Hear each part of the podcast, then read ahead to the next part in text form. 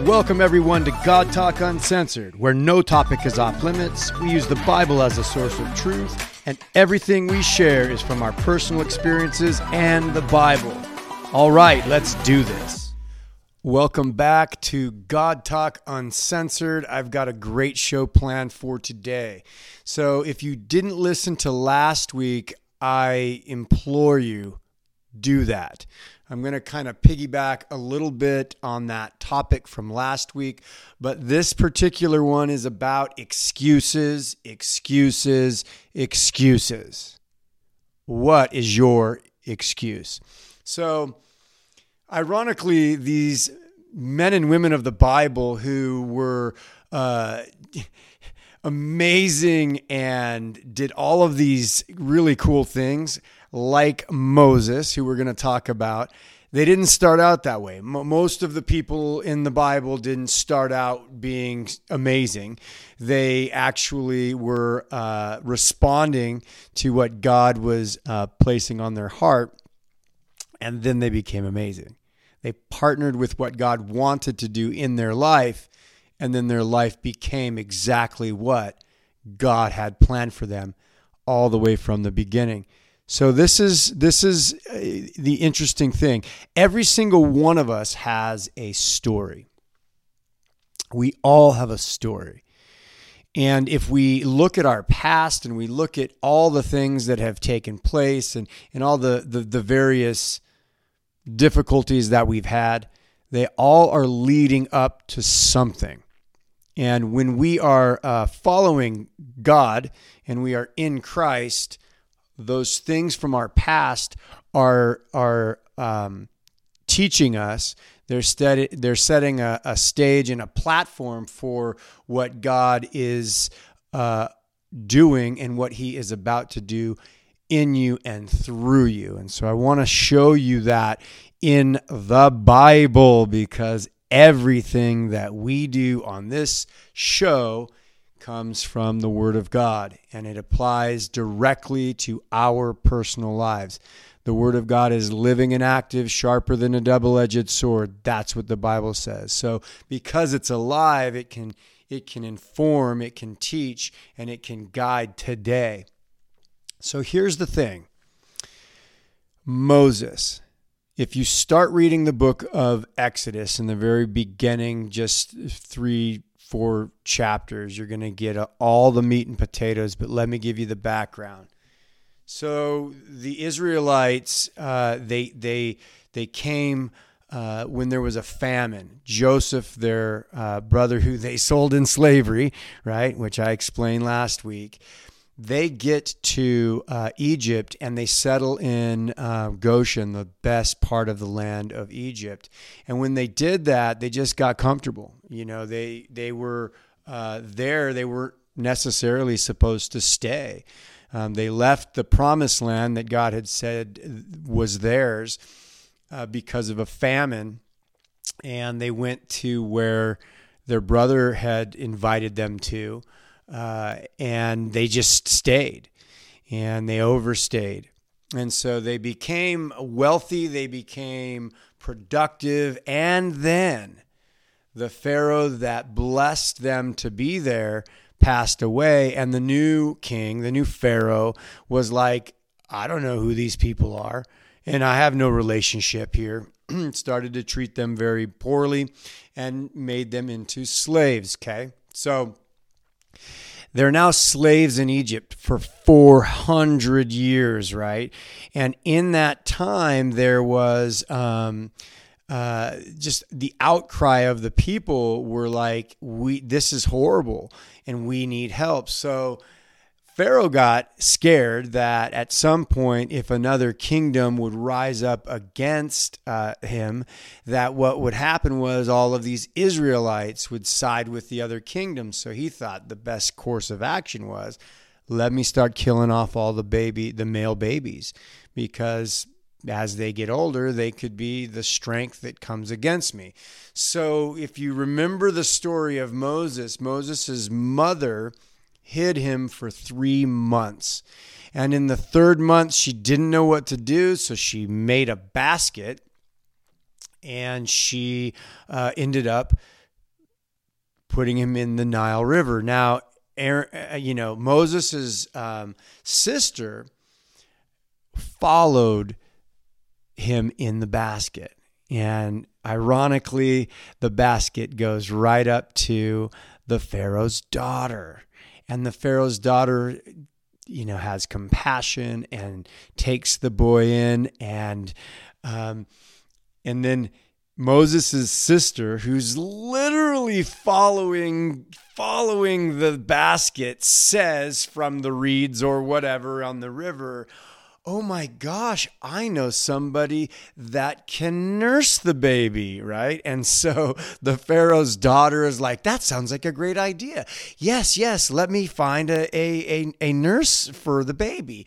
And so Moses gets nursed by his own mother, right? So you see God's hand at work the whole time. And so Moses' mother got got him back and was able to nurse him until he grew up and was weaned. And then uh, Moses went to go live as an Egyptian uh, in you know the the in the Pharaoh's household. So he gets uh, trained up in all the ways of Egypt. He obviously speaks a different language. He speaks uh, Egyptian. He also speaks Hebrew, but probably only until he was weaned, he only knew so much of it. So, long story short, what ends up happening is he gets old enough to where he's cruising around and um, he sees an Egyptian slave driver uh, beating one of the Israelites.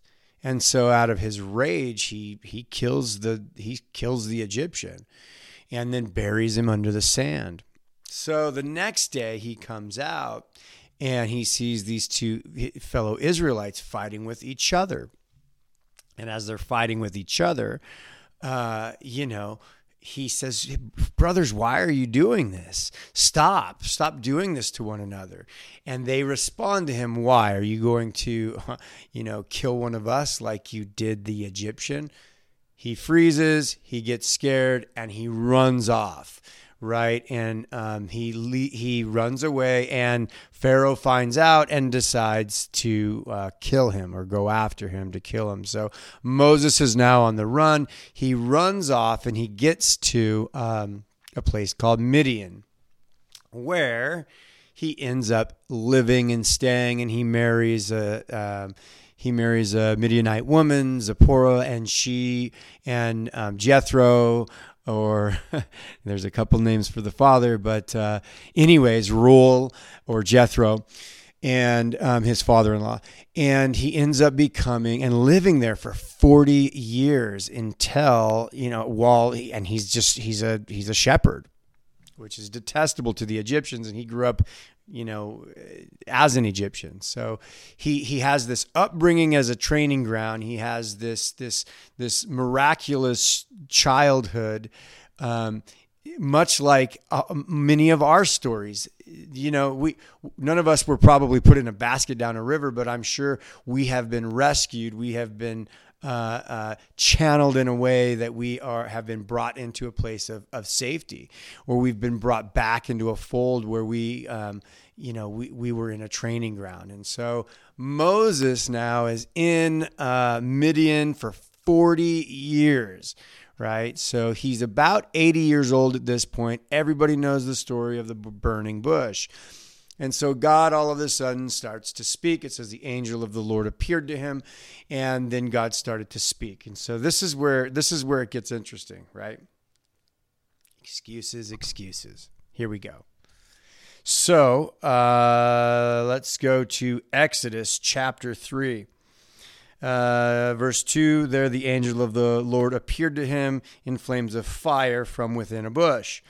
Now we're going to jump down yeah, to verse 7. So the Lord says, I have indeed seen the misery of my people in Egypt. I have heard them crying out because of their slave drivers, and I am concerned about their suffering. So I have come down to rescue them from the land of, e- of the Egyptians and bring them out of the land into a good and spacious land, a land flowing with milk and honey, so on and so forth. Okay, here's what's interesting God says, I've come to set them free. Verse 10. So now go, I am sending you to Pharaoh to bring my people, the Israelites, out of Egypt. The New Testament says that we are co laborers with Christ, which means that God chooses us to, to uh, act and to obey on his behalf.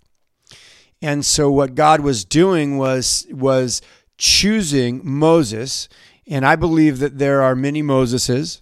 You are a Moses. I believe there are many people who are called, and not everybody is responding.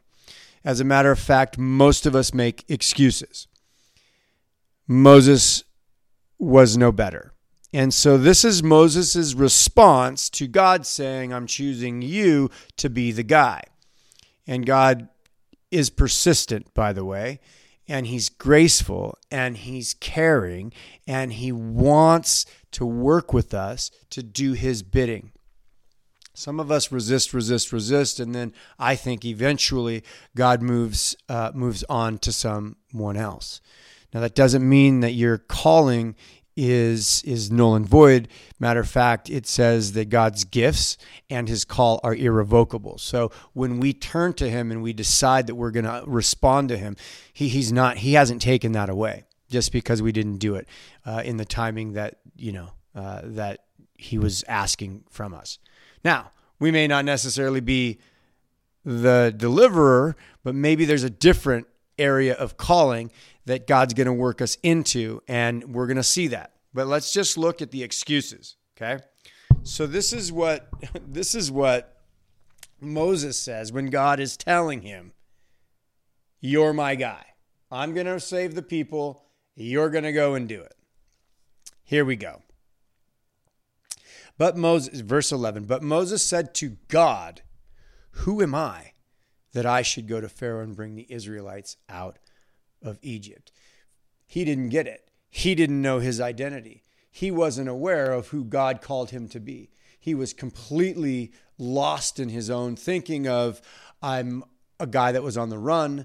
I am now just a shepherd. My old life was gone. I'm no longer anybody except God, but God. So then God says, right? I will be there with you. So God's saying, like, I, have got your back. I'm involved in this thing. I promise you I'm going to be there with you. Moses says to God, Well, suppose I go to the Israelites and say to them, The God of your fathers has sent me, and they ask me, What is his name? So now he's trying to say, like, uh, you know, you got to be more clear if this is something that you really are asking me to do. And this is where we get I am who I am, or I am, uh, or just I am. I am sent me. So this isn't the this isn't the only time, right? This is a pattern, and so Moses is having this this dialogue where he's trying to like find a way to to not do the thing that God's asking him to do. Okay, uh, chapter four verse 1 Moses answers, What if they don't believe me or listen to me and say, The Lord didn't appear to you? Like, what if people, what if you come and tell people, God is with me and he's asking me to do something, but that your thinking is, people won't believe me. They're not gonna, they're not gonna respond. They're gonna just believe that I'm full of it. A burning bush. Right. Okay, he does it one more time. Check this out. Then Moses says, okay, now the excuses start to ramp up because he's probably struggling with some anxiety and some fear in this. Then he says, right? Verse 10 Moses said to the Lord, Pardon your servant, Lord.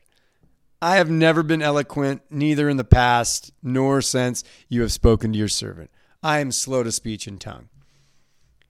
So now he's like, look, I don't even know if the gift that you're you're calling me to, if it's something in my wheelhouse that I'm capable of doing. It, it, I don't know that this is something that that I have skills to do. This is what God says. Who gave human beings their mouths? Who makes them deaf or mute? Who gives them sight or makes them blind? Is it not I, the Lord? Now go, I will help you speak and I will teach you what to say. So Moses is basically getting shut down. God's like, Look, I told you I've got you. I want you to do the thing. You need to move forward. Here's Moses. But Moses says, Pardon your servant, Lord, but please send someone else. He's just, now he's just like getting to the brass tacks. He's just, I don't want to do it. Send someone else. Bottom line is, God is compassionate and graceful, and he allows for Moses to, to partner with his brother in uh, the the speech area. And I think, and I think it's a theological thing, but I think part of it was Moses is being called to go and speak to the uh, Israelites. And he speaks fluent Egyptian, but he probably struggles with, uh, you know, with, with speaking Hebrew. And uh, was like, I'm slow to speak. I don't know. Some people said maybe he had a stutter. Bottom line is this God sends helpers. He wants us to say yes to him. He wants us to, to partner with Him. He has a plan for your life, He has a plan for my life. That's what it comes down to. And so here's the little story about me. So for since I was 18, I knew that the Lord had called and, and gifted me to uh, to teach and preach and to to share and to um, do what I'm actually doing now. I actually really enjoy doing this. I don't get a whole bunch of, you know, views and likes on YouTube, but here's the thing. It's not up to me. I'm being responsible to my calling. God said to do this and uh, and I'm doing it. So I guess here's a quick plug. Thumbs up, subscribe and like, right? Like do the thing. But if you don't, I, whatever. I'm doing what God told me to do and I'm being obedient because this is the platform that he's chosen to allow me uh, to use. And so, ironically, I heard the other day somebody was like, "Oh no, I listened to you on Spotify," and somebody else was telling me how they listened to me on Apple, uh, you know, Apple Podcasts. I'm like, okay, I, I, maybe I'm getting those, you know, listeners on, on other channels, but but that's really not the point. The point is this: if I listen to my own voice tell me that people aren't listening. Nobody cares.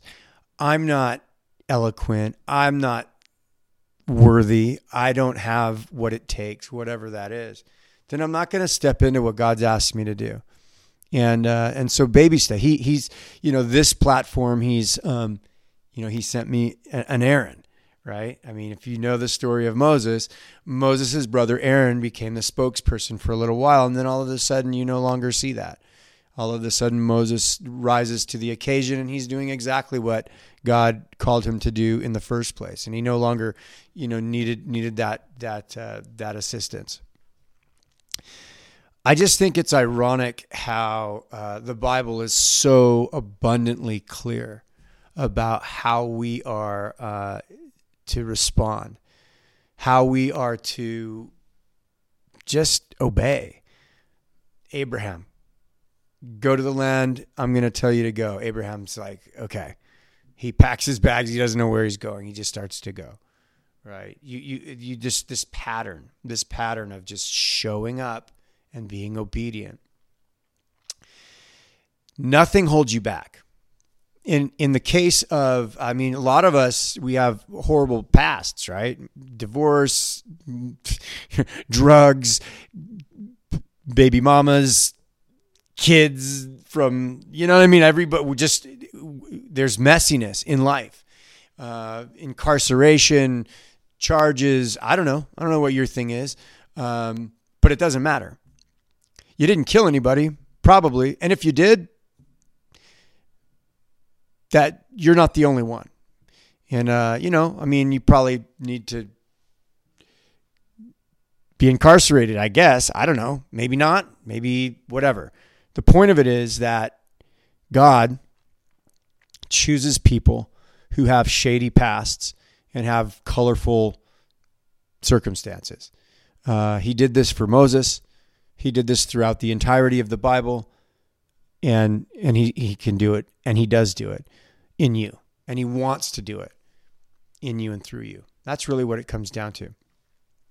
You know, I was uh, I was uh, talking about like the the brothers of Joseph, right? The 12 tribes of Israel. So that is, you know, Jacob had 12 sons.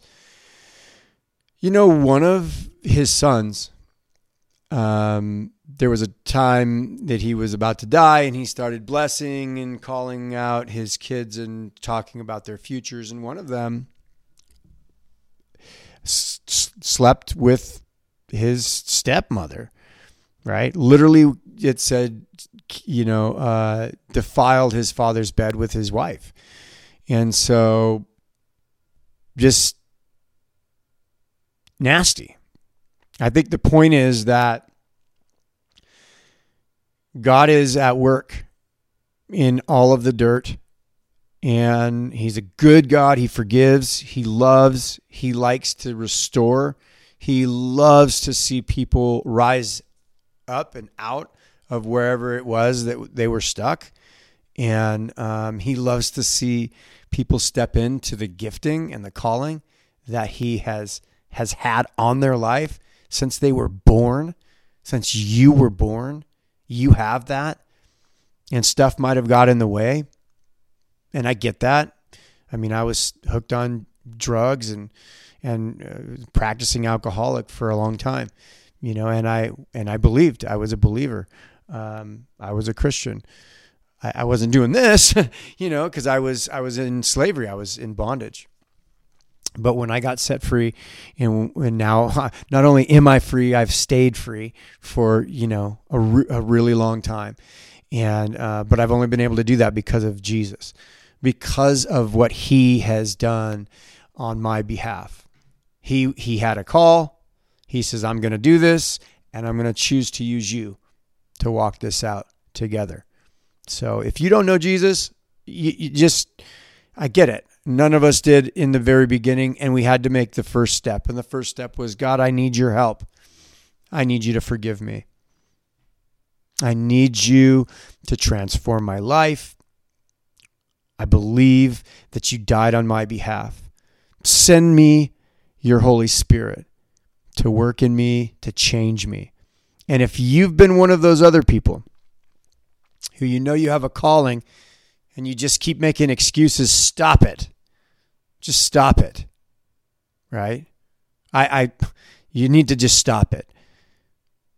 I did the same thing. We we do this thing in our mind where we say, "Well, when I'm this old, I'll do, I'll stop doing that," or when my kids are this age, or when I make this much money, then I will, and then I will. It's just excuses, right? I didn't realize it. I really thought it was planning, but planning becomes excuses.